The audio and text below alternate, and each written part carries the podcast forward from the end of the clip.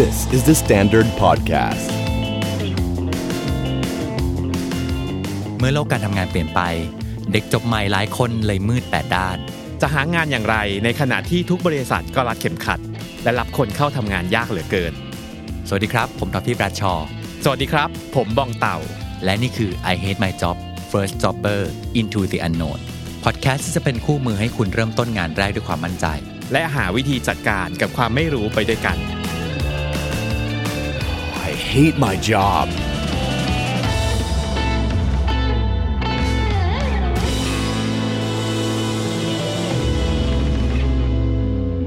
episode นี้นะครับ เราจะชวนคุยเรื่องเพื่อนเก่าครับเมื่อเพื่อนเก่ามาเจอกัน หลังจากที่แต่ละคนแยกย้ายกันไปทำงานเนาะเออกลับมาเนี่ยเราก็จะมาคุยกันแบบเรื่องชีวิตของกันและกันไปมีทำงาการนแล้วไป catch เจอ up อะไรกันอ่าทีนี้เนี่ย พอแชร์ชีวิตกันแล้วอะ บางทีมันจะมีความรู้สึกบางอย่างว่า เฮ้ย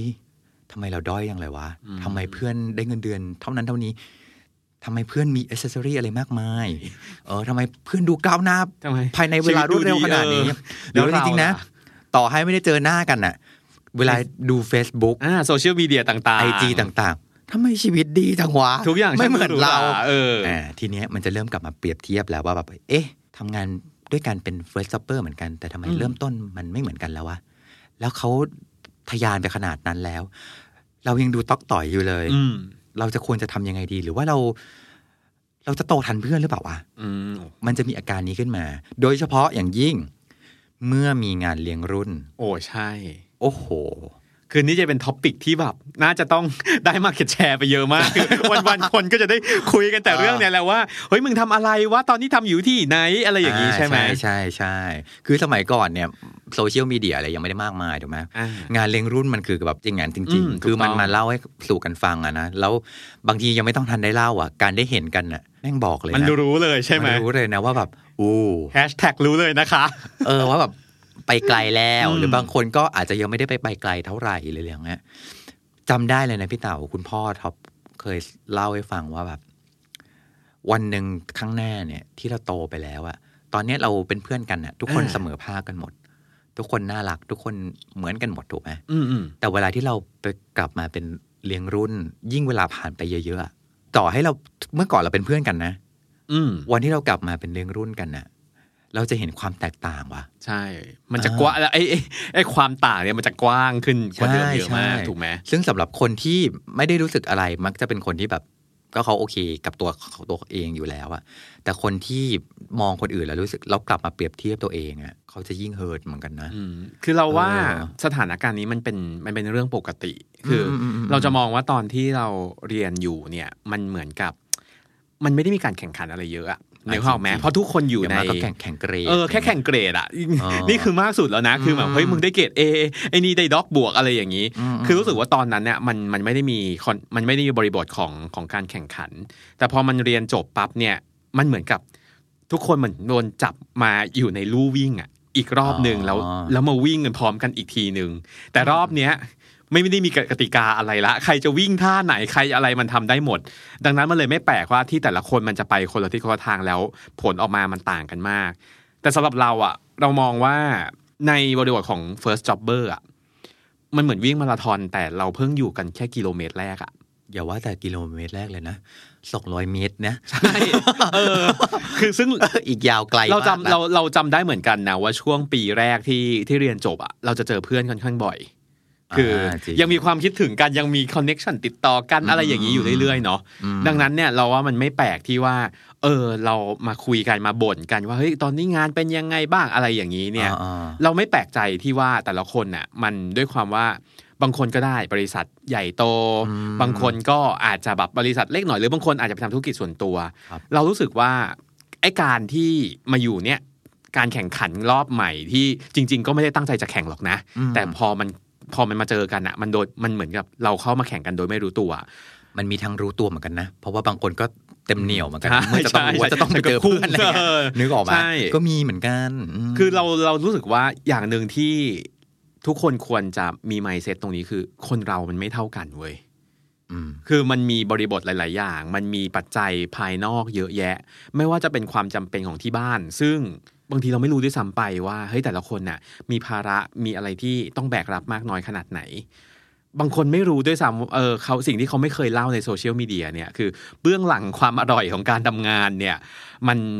ยากแค้นขนาดไหน ซึ่งเราเชื่อว่าทุกวันนี้โซเชียลมีเดียคนเราเลือกที่จะพูด คนเราเลือกที่จะโชว์ถูกไหมเออมันไม่มีอะไรที่ได้มาฟรีอะ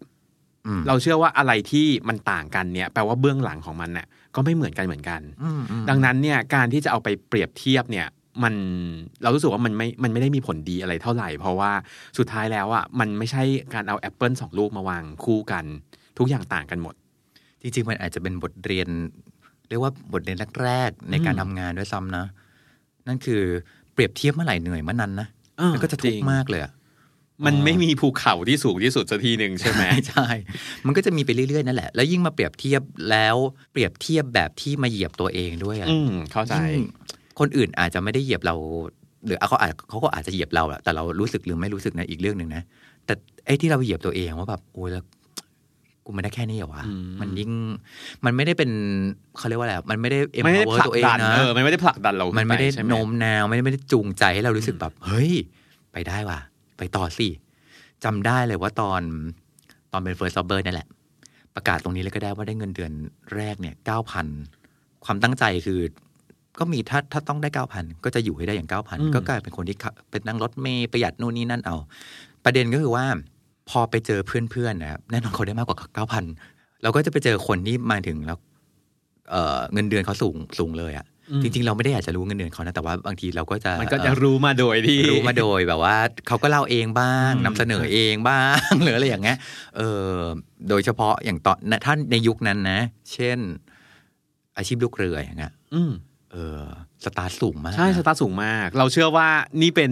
หลาย ๆ คนน่าจะเจอสถานการณ์นี้เนาะเพราะว่าใช่สตาร์ทสูงมนุษย์เงินเดือนส่วนใหญ่อะทุกวันเนี้ยก็ยังสตาร์ทกันอยู่ที่ประมาณเนี้ยแหละประมาณเราก็จะถ้าปัจจุบันน่าจะอยู่สักประมาณสองสองหมื่นอืมใช่ไหมสยนี้แต่ว่าหล่อแล้วว่าเออแต่ลูกเรือนี่แบบโอ้โห แทบจะสองเท่า และยิ่งตอนนั้นเนี่ยการธุรกิจการบินมันเติบโตอ่าใช่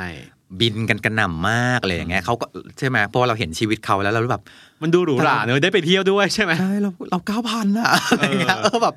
โอ้ทำยังไงอะไร มันแน่นอนมันมีความรู้สึกแบบนั้น แต่ว่าเหมือนที่พี่เต่าเคยบอกแหละ เราจะไม่ได้อยู่กับเงินเดือนเนี้ยไปตทั้งลอดชีวิตไปอืมทุกวันนี้พี่ก็ไม่ได้มีเงินเดือนเก้าพันนะ พี่อาจจะอืมได้เก้าพันห้าไม่มันก็มากกว่านั้นแล้ว เออ แต่ว่ามันคืองานแรกอะ งานแรกอืมๆเงินเดือนมันก็ไม่ได้เยอะอยู่แล้วแหละอืมเอออมให้คิดว่ามันคือการลงทุนบางอย่างเนาะใช่ที่จะทำให้เราไปต่อได้มันคือการลงทุนด้านประสบการณ์ ถ้าเรามีฝีมือเมื่อไหร่ เงินเดือนมันก็ตามมา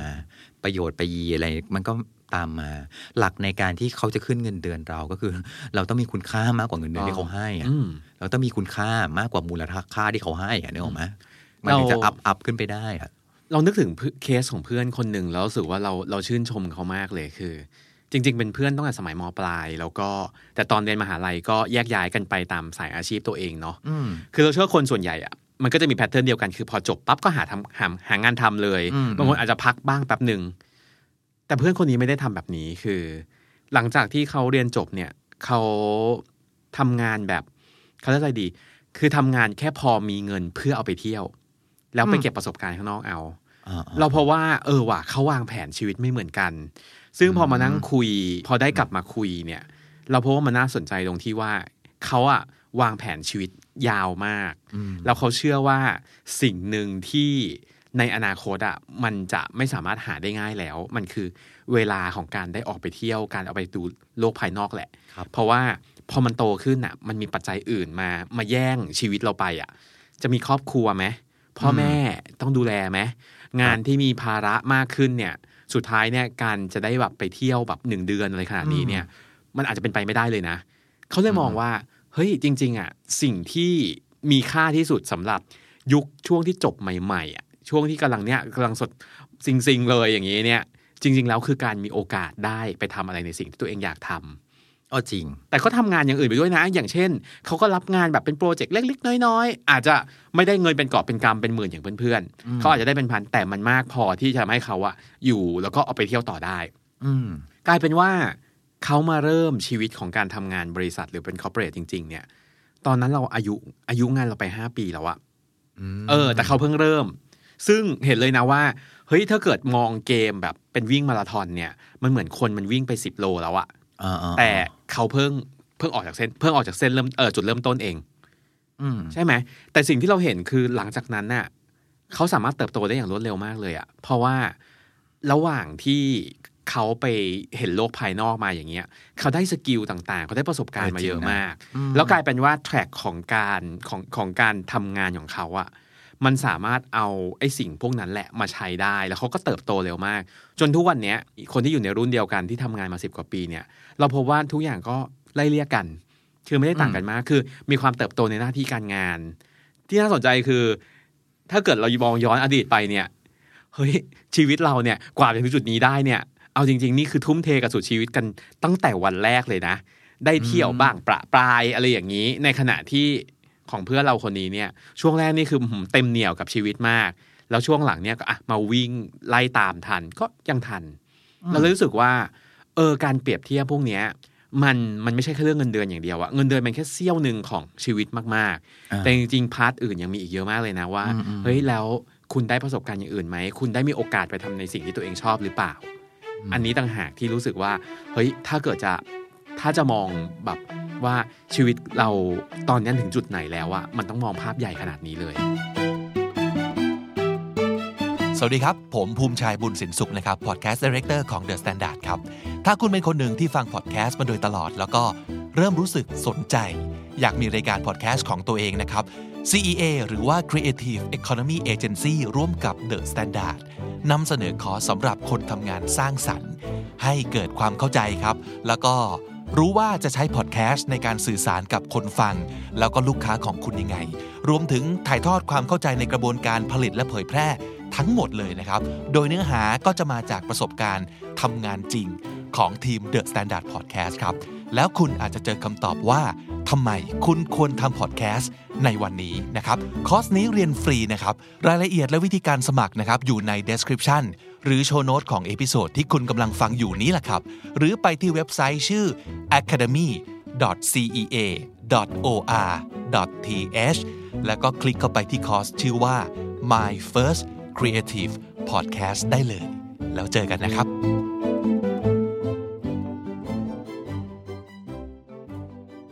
มันอาจจะกลับไปเรื่อง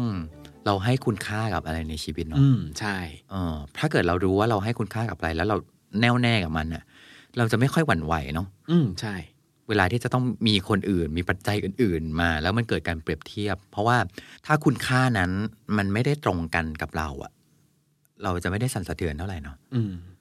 อย่างตอนที่ตอนที่พี่ท็อปได้เงินเดือนเก้าพันพี่ท็อปก็ไม่ได้รู้สึกสั่นสะเทือน กับการที่มันคนการที่คนอื่นเงินเดือนมากกว่าเรา เออเพราะว่าเรารู้สึกว่าเรารู้ว่าเราต้องการอะไรอะเรารู้ว่าที่เราทำงานตรงนี้อยู่เพราะเราต้องการเก็บประสบการณ์ เพราะฉะนั้นเงินเท่าไหร่ก็ไม่ได้ทำให้เราแบบสะเทือนอะอืมแล้วทุกวันนี้ก็พบว่าไอ้การที่เรามีประสบการณ์ตั้งแต่ช่วงแรก ๆ ที่เราลงทุน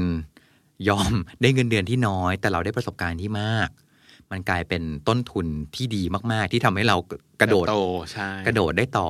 ก้าว ก้าวเดินได้ต่ออะอืม แล้วว่าสุดท้ายแล้วเนี่ย มันกลับมาที่คำคำหนึ่งคือคาว่าเปรียบเทียบอะอืมคือ ก็ต้องยอมรับนะมนุษย์ มนุษย์เราอะ มันถูกสร้างขึ้นมาเพื่อเปรียบเทียบ เพราะว่า